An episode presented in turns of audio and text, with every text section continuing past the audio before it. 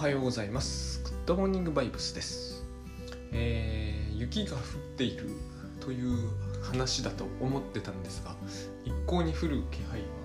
なくて雨が降っていてまああの雨の方が気温が高いはずだからいいんですがあのなんかこう雨の方が冬はめいる感じがしなくもないです。まあグッドバイブス的じゃない話をしてますけどね。えー、あさってかなさてえー、とだいぶ集まってきていただいてるんですがあのグッドバイブス勉強会シーズン3の第2回人間関係がテーマです。で、えー昨日もそういう話をちらっと喋りましたけれどもあのそれで触発されたというのも変ですが自分の本のことを思い出して、えー本の CM も兼ねて仕事の方に、えー書きましたんでまあよろしければそれも見ていただくとあのどういう話が大体展開されるのかはあのなんとなくイメージがつかめるんじゃないかなというふうに思います。あと2日ですね。まあギリギリまでお申し込みいただけますので、えーよろしければどうぞ。でえっ、と今日はそういう話から離れることはできないんですけども結局。あのちょっと依存ということについて最近、えー、と考えておりましてあのつくづく世の中には依存が多いんだなって思うんですけど私のこれこれというのはつまり、えー顔色の本なんかにも書いちゃいましたが、えー要は人の顔色を伺う依存みたいなのもあるわけですよ。そういう名前はないですけれども、えー人が怖人を怖がる依存みたいなであの誰だって私と同じようなところはあるんですけど依存っていうのは結局そのその人に、うんとまあ、結局グラデーションだってことですよね。あの毎日お酒を飲むのをやめてみると結構辛いっていうのとアルコール依存は違うんですよ。で、えー人の顔色をつい伺ってしまうということと常時伺ってるってことは違うんですよ。であのついついねあのこれも依存だからやっぱり依存なんだなっていうのを昨日書いてて思いついたんですけどまあそれは昨日今日急に思ったことではないですけどあのまず同じ話をしたがりますよね。人が怖いっていう人は人が怖い話ばっかりしたがりますよね。これは非常に特徴的です。やっぱりこうだあの甘いものがでものすごく困ってる人は血糖値とかのことについても考えてる人はやっぱこのことばっかり考えてしまうという、えー、と日常生活が始まってしまうんですよ、えー考えること自体をやめることができない。もう世の中から甘いものについて考えずに生きていければどんなに楽なのにとこれが2つ目の特徴ですね、えー、と常時考え続けているものだからもうそれについて考えたくないんですよ。私も人を怖がるということをやめられたらもう自分無敵だなって思う癖があるんですよ。まだなくはないんですね。これがそもそもおかしいんですよ。多分、えー人を怖がるということを卒業できればまた違う悩みが襲ってくるんだけどあんまりにも自分を捉えてることというのはですねそこから逃れさえすれば全てがうまくいくような気がしてしまう。昔の私が彼女ができれば、えー、と全部の人生の問題解決すると信じきっていたのと同じで傍目から見るとそれは非常にキーな考え方なんですけど本人にとってはそれがなんかすごく、えー、とそれ以外はもうありえないような感じがするんですよ。そういう意味でちょっと宗教的なわけですね。えー、とこの宗教を信じれば全てがうまくいくようになっているはずだっていうところまで行くんですよ。ちなみにあれはうんと、えーうちの父の言っている話を聞いてる限り宗教にやっぱりそこまでかぶれてはいけないんですね。えっ、と何ていうのかな。宗教寺やってるとやっぱりそれは寺に来てほしいし、えー寺の活動も真剣にやってほしいしなるべく積極的にやってほしいしまあそのそうなんだけれども常に寺の活動しかしない人っていうのは結構要注意なんですよ。難しいんですよねこういうのって。だからといってバランスという答えにはならないんですよ。宗教なんで。やっぱり宗教の答えがバランスであってはおかしいんですね。宗教というのはこう、えー、とスポーツジムとは違うんでね。だからこの依存との兼ね合いっていうのは本当に厄介なんですがあの私のようにそもそもそれに依存したいとは全く思っていない依存。これはいっぱいありますがえっ、とそういう問題が多分ある意味では人の悩みの全てかなというような気もしなくもないです。例えば不機嫌に自分の不機嫌さに依存している人っていうのも結構いっぱいいらっしゃいます。あのまあ何て言うんですかね。もちろん不機嫌でいたいはずはないんですよ。でもある種の人のイメージするとその人が機嫌が良かったのを見るのはめったにないなっていう人っていらっしゃると思うんですよね。であれも、えーと、不機嫌依存みたいな言い方はしませんがあの依存の一種だというふうに見ると非常にこうよくわかるような感じがあるんです。まずあらゆるきっかけを捉えて不機嫌になっていく。このあらゆるきっかけを捉えてはタバコを吸うとかあらゆるきっかけを捉えては酒を飲むとかギャンブルするとかこれがまず依存の一つの特徴なんですね。あの私以前えー、アメリカでこのアメリカはもうアルコール依存とドラッグ依存はもう本当国一大国民問題なんであともう一つはあの、えー、糖質取りすぎですね。もうああの別にいいじゃんとは絶対に日本人だと口が口にできなくなるレベルでひどいんですよ。もう目見ているといや自分がおかしくなりそうだなっていうぐらいひどいんですよ結構。ごく普通の人が。あの例えばと平均的に見ていて、えー、大学生しか私はあんまり目の前では見ませんが平均的に見ている大学生の例えば女性とかでも僕の4倍ぐらい食べるなっていう感じがありますから本当に。あの見ているだけで食べる食欲が失われるほど食べてしまう。あれは何なのかな、まあ、よくわかんないんですけどね正直言って。そんなに食べられるかなっていうのもあるんですよ。まあそういうようなのがあって今は知りませんが2000年ジャストぐらいの時にはそんな感じでした。食べることに完全に依存しているという雰囲気があります。常に食べてるんですよね。あれと似てるんですよ。あの何かをきっかけにする食べ物を目にするとか、えー、食べ物の広告を目にするとか食べ物の言葉を教科書で目にするたびに食べちゃうんですね。そういうのに似てるんですよ。何かをきっかけにすぐ機嫌が悪くなると。そういう方っていうのは多分、えーと、不機嫌依存みたいなのがあって、えー、不機嫌というものを手放してはならないって思っているところがあると思うんです。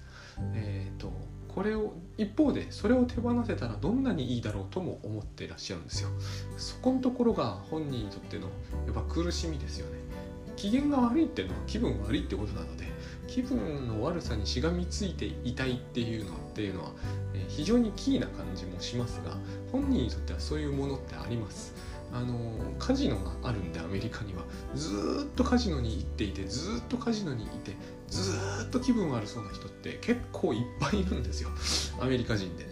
あのなんかこう床とかにうずくまっちゃってるんだけど床にうずくまるぐらいならカジノにいなきゃいいんだけどカジノにいるんですよねその人は。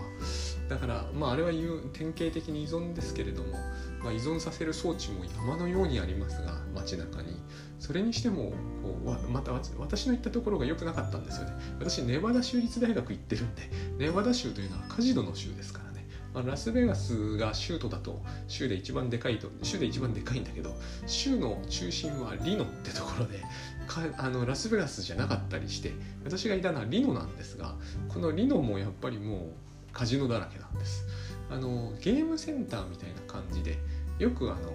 昔喫茶店とかにゲーム置いてあった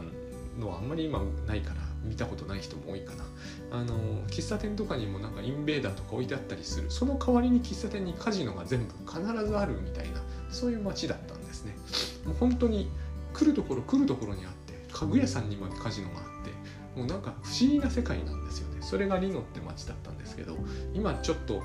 何かですごいサブプライムローンかなんかでひどいことになって、えー、と街中にこうトレーラーが登場してカジノはあれでどうなったんだろうってちょっと思うんですけど夜はすごかったですよ。街がこうカジノ町になっていく。絶対大学とか勉強とかに合う土地柄ではないの州立大学行ってたんですけどね私は。えっ、ー、と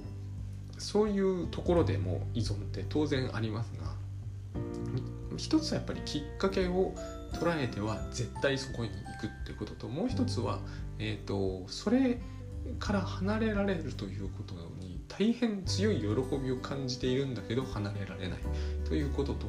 えーと、それについての話題をずっとしているというのが、えーと、本人にとってあまり違和感がない。私が、えーと、人が怖い話ばかりしていられる。そしてそれを本に本に書くってことは、えー、と78ヶ月それについて考え続けるってことを意味してますから平気でそれができるというのはやっぱりどっかあれなんですよ。でえーと、よく言うじゃないですか。そういう依存みたいなものを生かしましょうみたいなライフハック的に言うんですけどあれは危険なんで私はあんまりおすすめしたくないです。あのそれやっていて商売になってる間はいいですよ。例えば物を書く依存みたいになるっていうのは私は絶対いいことだとは思わないんですがっていうのはつまり本が出せてる間はそれでいいでしょうけど、えー、もし世の中そういうことは起こるわけですよ。本出せなくなりましたと。でも物を書くことにすっかり依存しきっていますって人は、えーと、よしあしだと思うんですよね。そういうのって。だから、えー、まああんまりこうどんなことでも依存ではない方がいいっていう風な気はします。ただこれはあの依存というのは好きでするとは限らないというかめったに好きですることはないんであのなぜならば気分が悪いものだからですね。でここ何をもって依存っていうのかっていう話なんですよね。えー、単なる趣味思考としての繰り返しと依存に、えーと、区別があるかというとさっきも最初の方に言ったようにグラデーションなんですがあの一つ大きな要素はあると思います。それはストレスが重要なファクターかどうかですね。つまりもちろんストレスはえー、単なる趣味思考の繰り返しにも入ってくるからここも完全に分けることはできませんがストレスを覚えたら必ずそれを選択するというのが多分依存の定義に近いのかなと思います。だからストレスを覚えたら必ずお酒を飲む人はお酒をやっぱ飲むんですよね。強いストレスの時は絶対それを選択するんです。タバコではなかったりします。一あのその選択には本人にとってとても大事な意味があり決して代替は効かないというところがポイントなんですよ。例えばストレスを覚えたら必ずお酒が飲みたいって人は代わりにギャンブルに行くってわけにはいかないんですよ。逆に、えー、必ずギャンブルに行きたい人は代わりに酒を飲むではダメなんですよ。ストレス解消には絶対ならない。少なくとも本人はそう信じている。だからあの選択するストレスの強度っていうのが大事だと思うんですが強いストレスにさらされた時は必ずその選択が、え入ってくるというのが多分依存の重要なファクター。だから、えーと、ストレスを覚えたら必ずスマホを見るとかね、えストレスを覚えたらどうしてもツイッターで、え他人の悪口を書かずにはいられないとか。これが多分依存の、えー、引き金というのかな、えそういったものだと思うんですね。えっと、だから私はえーと、グッドバイブスをやれば絶対依存から出せますとかそういう話はできないんですがグッドバイブスというのは大事なポイントをついていると思うんですよ。この問題については、えー、ストレスというのは恐怖感と必ず結びつきがあるというか、えーと、恐怖によって引き起こされるものだと思うんですね。基本的には、えー、ネガティブな感情というものと無関係なストレスっていうのはありえないと思うので、え、何らかの形でストレスと、まあ、ネガティブな感でもやっぱり無関係なストレスってのはないと思いますね。変化がストレスを起こすっていうのは有名な学説ですけど変化が怖いんですよね。これは結婚であれ、えー、単なる引っ越しであれ十分ストレスになるのは当然です。そこには不安要素がつきまといますので。で怖いということはですねえっ、ー、とその変化によって、まあ、生物の立場にしてみるとですねやっぱりこう、えーと生命が脅かされるという、えー、意味なんです。で生命が脅かされると言っても、えー、何度もこの番組でも言いますが生命が脅かされると言っても現代の人間がダイレクトに、えー、異種間生物とかに襲われるというケースはすごい少ないやっぱりこうイリュージョンがそこに介在せざるを得ないんですね人間の場合は何か自分が幻想を作り出す。もちろんその幻想は虎に襲われるとかではないでしょうからその幻想は、うん、もっとこう、えー、精神的なものなんですよね。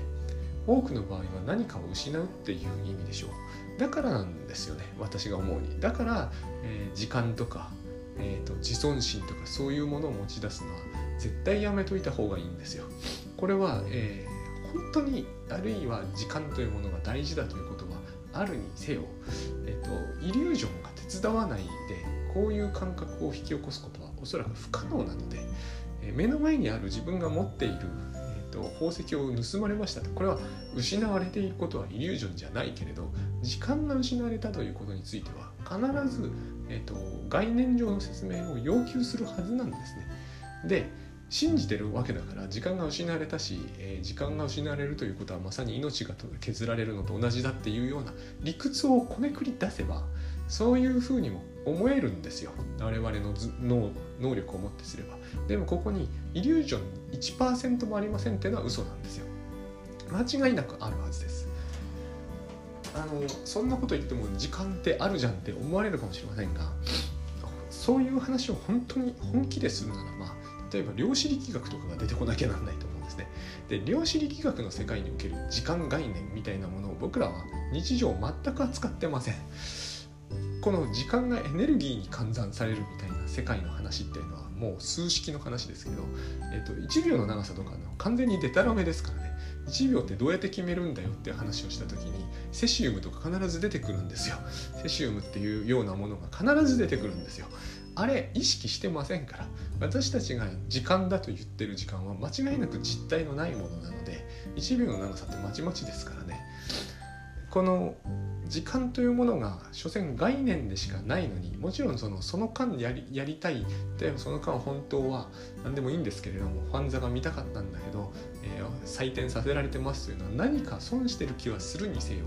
えーとこの損を厳密に測ろうとしたら宝石を目の前で取られましたって話ほど厳密になりっこないんでイリュージョンを介在させるしかないんです。でイリュージョンを介在させることの何がまずいかというと,、えーと、ありもしないストレスをそこに作り出すからなんですよ。で変化が起きた時っていうのはそういうイリュージョンを、えー、たやすく私たちは持つんですね。だって例えば引っ越してきました。隣人がっていうイリュージョンってすぐ作られるじゃないですか。隣人が嫌な人だったらどうしようとか、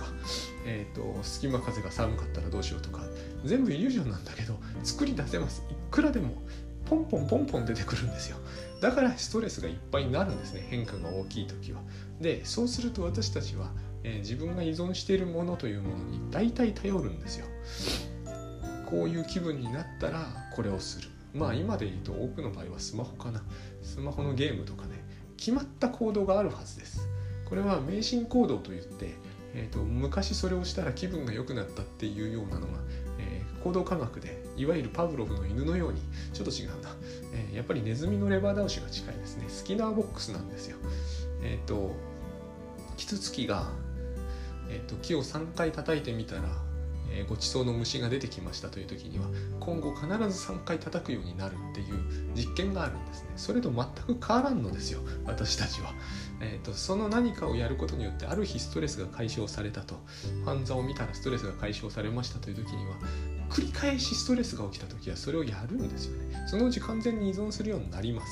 別に気分が良かろうと悪かろうとというか悪い時は決まってそれをやるみたいなことになっていくんで本当にそれによってストレスが解消されてるかどうかもう大体どうでもよくなるんですよね。その時依然として同じことをきっと言ってるんですよ。時間が奪われたとか完全にえっ、ー、と何て言うんですかね幻想に対して幻想を、えーと、上書きするようなやり方なんで、えーとここまで来たらですねやっぱり考えなきゃいけないと思うんですよ。えー、そのいるその依存から、えー、脱してはいけないのかってことですね。多くの場合、えーと、脱して傍目から見ると脱して困ることは何もない依存っていうのがいっぱいあって、えーと、不機嫌でいる依存っていうのは本当大きいと思います。えーと、今ではあんまりなくなったんですけど私もあったんですよ昔。本を出すたびにこの人は文句を言ってくるって。面白いじゃないですか。これはキツツキの迷信行動と同じなんですよ。僕が本を出すということがストレスになっちゃうんですね。なっちゃうと思われてるんですよ。そしてえーと、なんかこう著者にツイッターでいっぱい文句を書くとストレスが解消されるとその人の中では、えーと完全に出来上がってる構造があると思うんですね。これが私だけのはずないじゃないですか。このもしその人が私だけにこれをやるというんだったらもうファンみたいなもんですが、まあ、ファンみたいなもんなんだけどこういうのって。多分そういう著者がいっぱいいるんですよその人にとっては。だからえーと、ある意味ではストレス解消の、えーと、方法がいっぱいあるからいいように思う。その辺がライフハックっていうのがちょっと表層的だと思うんですよね。これは逆に考えるとまるで、えー、著者に食ってかかるということでストレスを作り出しているようなもんなんです。あの前先日あの私この人についてちょっと何か書きたいと思ってるんですけど GG 佐藤さんという方が、えーとまるでこう倉園さんがおっしゃるような話してんなと、まあ、彼はいつもそうなんだけど、えーと、もっとロッテにいたから私は、えー、追ってたりするんですけどねツイッターでフォローしてたりするんですがもともと西武の選手で活躍した選手なんですけど、あの、誹謗中傷するってことは本人を一番傷つけるっていうことをこの人は盛んに書くんですよだから誹謗中傷やめようねって書くんですけど伝わりにくいんですよねこの話。なんで誹謗中傷をするということが本人を一番傷つけるのかっていうとなんかこうえーと、道徳の時間に言われるとしっくりくるんだけどピンとこないじゃないですか、えーと、著者に向かって、えー、鋭く批判をいっぱい重ねると重ねた人が一番傷つくっていうのはどういうことなのか。著者が一番傷つきそうなもんですよね。でも私は体感的に感じていて特に売れすっごく売れた本があって、まあ、先送りの本だけどあの辺りからそういう経験を得るようになってからあ著者って大して傷つかないけれどもあの書いてる人は傷つくだろうなというのはなんとなく分かるようになったんです。これはもう実体験に基づくものなんですよね。でだからやめようねっていう勇気は僕はないんだけどじじいさんは偉いんですけれどもね、まあ、彼はあの北京オリンピックでえっ、ー、とライトかな？ライト守ってて本当はレフト守る人なんですが、えー、落球してものすっごいバッシングされたその経験があるんだと思うんですよね。あのバッシングは多分あのバッシング以降彼はしばらく、試合に出場しなくなったんで、え、聞いたと思うんですけどそれでもやっぱり、え、中傷した人が一番傷つくっていうふうに彼の場合はしかもそれを言い切って情報発信しちゃうんであの辺やっぱりすごいなと思うんですがあのなんでなのかを説明するのはちょっと難しいんですけれどもナルシズムが私のの使いたい表現としてはそれになるんですがナルシシズムが、えーと、壊れていくからなんですよ嫌な形で。全然説明としてあの何て言うのかより分かりにくくなった気が今しました。でも僕の中でやっぱりそうなんですよね。人は夢を見て生きているんです。意味付けしてますから。でまあ現実を見てるんだけど現実にオーバーラップさせる形で、えーと、意味をつけていくんですが誹謗中傷が当たる先というのは相手ではないんですよね。絶対に現実には当たらない。夢の中で、えーと相手を叩きのめしてるのと変わらなくて夢見てるの自分なんで叩かれるのも自分になってしまうんですよね。構造上。えっ、ー、と意味付けというものをせっかくしたのにこの意味付けはせっかくですよ。あの青色の点滅が信号が見ると私たちは急いで渡るか渡っちゃダメかっていう選択を迫られる気がしますよね。もう情緒的にリアリティを持ってそういう感じがします。でもあれは信号が点滅してるだけですよね。意味をつけてるだけです。でもこの意味付け大事ですよね。こういうことを必要あのしなければ世の中の中で生きている感じって全くなくなってしまうはずです。だから世の中の中で生きている感じを持つためにはだって例えばこの私が喋ってるポッドキャストを皆さんが聞いているということ自体が意味付けですよ。これただの音なので、えー、これにこうこの言葉こういう意味だという認識が存在しなければえーと、この喋ってるのは私が喋ってるのを聞いてる犬がただ聞いてるように聞こえるはずなんですよ。意味が全くないならば意味しかないですから言語が音声から通じた意味を取るというのは意味しかないのでこれ音声からでも文字からでも取れるというのは人間の凄まじいところだと思いますが何にしたってそこにあるのは幻想ですよね完全に。自分の頭の中でやってることです。この音自体にそういう意味があるわけじゃなくてだからこれを聞いてる全ての人にとって全く違うように聞こえているはずです。100人大体100人の方が毎日聞いていらっしゃいますが100通りの聞き方があるんですよ。同じ聞き方をしてる人は一人もいらっしゃらなくて当然僕がこう僕の耳にも聞こえてますけれども僕とは皆さん違って聞いてるはずです。そういうもんですよね。意味付けとコミュニケーションというのはここに、えー、批判なり誹謗なり悪口なりを叩いてみるとどこに返ってくるかって自分の脳内に返ってくるしかないんですよ。それ全く同じように聞こえる人は今と同じ原理で一人もいないんですから、えーと、著者言った通りの言葉を聞けるのは本人だけです。言った通りの言葉を、えー、著者が聞くことは絶対できない。原理的にできないんですよ。そもそも著者は聞いてない可能性がありますから。喋った本人にだけは間違いなくあるいはツイッターに書いた本人にだけはちゃんと目にできるんですよ。そのことを脳内に作り出してしまった段階で本人には少なくともダメージがあるんですよね。逆に言うとそういう誹謗中傷がしたくなったという時点で深く傷ついてるってことなんですけれどもだからあのこれをいくらやってもいくらやってもっていうのかな、えーと、これをやればやるほど本人が傷つくというのは実は本当なんです。あの顔色を伺う本の中にも書きましたけど私は夢の中では随分乱暴的なことをやってえーと、嫌なやつを叩きのめしたりないしは流血騒動をしてたけどあれで自分は傷ついてなかったんだろうかっていう書き方をしたんですけど当然自分は傷ついてたんですよ。傷ついてたに決まっているじゃないですか。そして夢の中で叩きのめされた人は全く無傷じゃないですか。この割に合わなさをあの本では割と、え強調しておいたんだけれどもこの割に合わなさをあの今のオリンピックのアスリートとか、えー、いろんなところで、えー、皆さんあのやっている人がですね、えー、食らってるわけですよ。だからやめましょうねと、まあ、ジジイさんは優しいんでそういうふうに書くんですけれども私はまあそういうことを書いたことはさすがにないですけれどもどうしたってやっぱり自分を守ってるようにしか読まれないでしょうからね普通に読めば、まあ、ジジイさんはその北京オリンピックの直後にそういう活動を始めたわけじゃないですけどあの方はその引退した選手を自分の会社で仕事をしてもらうとかいろいろこうやっていらっしゃるんですよ。そういうグッドバイブスなんですね。だからこのこの辺のことからするとですねすごくそういうのってよくわかるんだろうと思うんです。えっ、ー、と何かを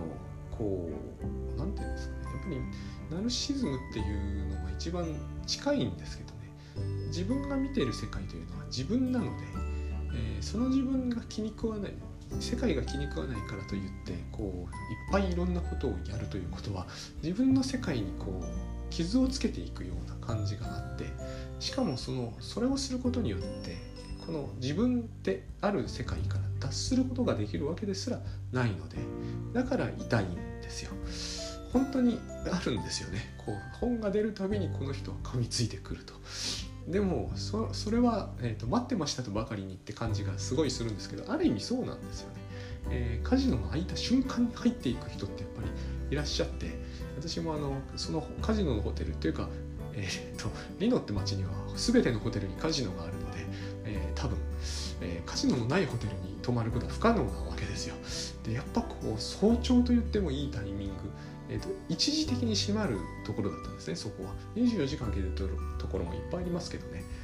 と同時に入っていくんですよ。全然しかも楽しそうじゃないっていう人もいっぱいいるんですよね。あれがまさに待ってましたとばかりにでも、えーと、楽しみに行ってるわけじゃないという。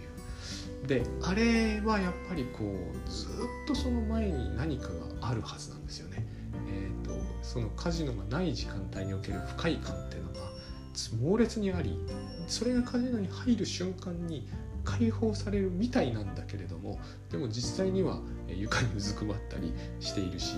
もう明らかに不愉快そうである人がいっぱいいるあの辺の感じっていうのはですね、えー、対対人に対する怖がりとか、えーと、脳内シミュレーションをして奥さんがこう言ってきたらこう言うとかそういうのの依存ときっと心理状態は近いに違いないと。でえー、やめようとやっぱり思うしかないなと。最近ようやくこうこれをやめようと思うしかないんだと。やめるのがどんなに怖くてもやっぱりやめようと思うしかない。なぜなら私の脳内で起きてることを他の人が止めるのはできないんで。私の脳内で起きちゃってることですからね。一瞬もそれに触れられませんよね。まあ、これをですね私はライフハック系の人に特に時間に関してやめられたら素晴らしいですよっていうのを今はお伝えしたいんですよ。私は時間に関しては割と簡単にやめられたんですよね。信じられにくいかもしれません。ただでもタスクシュートの力は大きいです。未来ってのは思考する分無駄だというのが確信を持てるようになったんですよ。最初に言った通りです。今雪が降ってるはずですが雨が降ってます。まあどっちになるか分かりませんよってすっごくこう慎重に気象予報士さんいっぱい言ってましたけどでも雪が降ってる多分確実だろうぐらいなノリはあったんですよ。8時過ぎは。でも雨が降ってます。未来ってのは予想できないはずなんですよ。こんなに簡単なことも上から上空で雲を映してんのに。しかもかなりマクロじゃないですか。私たちの身の回りに起きるミクロなこととは違ってこれはしかもこれ天気のことだけでに絞ってるじゃないですか。当たってないですよね。こんなに、えーと、当たりそうなことでも外す。で僕らはどうしてその脳内シミュレーションをこんなに信じられるのかと。時間管理っていうのは結局未来予測を含まずには置かないので、えー、多分絶対に無駄なことなんですよ。まあこう言っ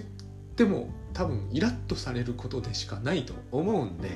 あの私自身がきっと、えー、グッドバイブスを知る前だったらイラッとすることしかなかったと思うんで、えーと、これを何か言っても無駄かなと思うんだけどこれやめると本当にいいなとは思います。私は本当に徐々にだったんですよ。最初はグッドバイブスを聞いてもまあでもタスクシュートで1週間やっちゃってるから1週間後以降はやめておこうぐらいに思ってたんです。これはもうすぐできたんですねタスクシュート何年もやってて1週間しか私は見ない癖がついてたからむしろ2週間先のこととイメージできなかったんですよ。だけれどもずっといろんな話を倉園さんから伺ってるしに1週間って多分全く無駄なことやってんだろうなと思ったら消えたんですよ。1週間の予測ということが。頭からスッと消えてすごい楽になったんですよね。これであ明日のも本当はやめた方が絶対いいと思ったんだけど明日のはやめないまま1年以上経過してたんですね。そういう性格ですからね。でも明日のことも今はいつしか消えたんですよ。あの夜のうちに立てるみたいなのをタスクシュート的にやってたんですけどね明日の予定は。でもそれも夜のうちには立てない、えー、少なくとも向こう3時間以降のことは一切立てない。そのうちにえーと、タスクシュート上にはあるけれど、えー、事実上1時間以上先のことについてはイメージすることも困難になりつつ最近あってこの方がずっといいんですよね。はるかに仕事が進むしだいたい気分が気分の良さが全然違うんですね。1週間先について考えていた時とこの1時間先も考えなくなった時とでは今の方がはるかにいいです。何というふうに例えればいいかはわからないですが、えー、やっぱりあの依存なんですよね。あのあれ酒がやめられたらどんなにいいだろうと思っている人がやめられた時のような心境ですよ天国と地獄っていうのはこういうことを言うんだと思うんですね。私は時間については、えーと、ライフハックやるのに時間かあのこの未来予測いらないですからなぜなら未来予測は外れてるんでこれをどんなにこれをやってる方が安心だと思ってもそれは本当ではないと思いますね。えーと、これはカジノで一発当たったらどんなにいいだろうと思ってるのと何も変わらないような今ではそういう気がします。それほど実がいないからやってたって構わないし誰も止めはしないと思います。むしろ推奨されると思うけれども本当にこれは違う感じがしますね。大体私あの これも変な話なんですけどね。あの似たような話だと思うんですが、えーと、妻が私の抜け毛をやったら気にしていた時期があってなんかよくわかんないんだけどでもそれが止まったんですよ。でそしたら全く言われなくなったら全く抜けなくなったんですよ。ほとんどかな。全くっていうのは嘘だな。ほとんど抜けなくなったんですよ。こういうことってあるんですよ。この方が全然いいわけですよ。あのわけのわかんない薬とか僕つけたくもない薬をつけさせられてたわけですけれども一向に止まらなかったんですよそんなもの塗ったって。だけれどもまあでも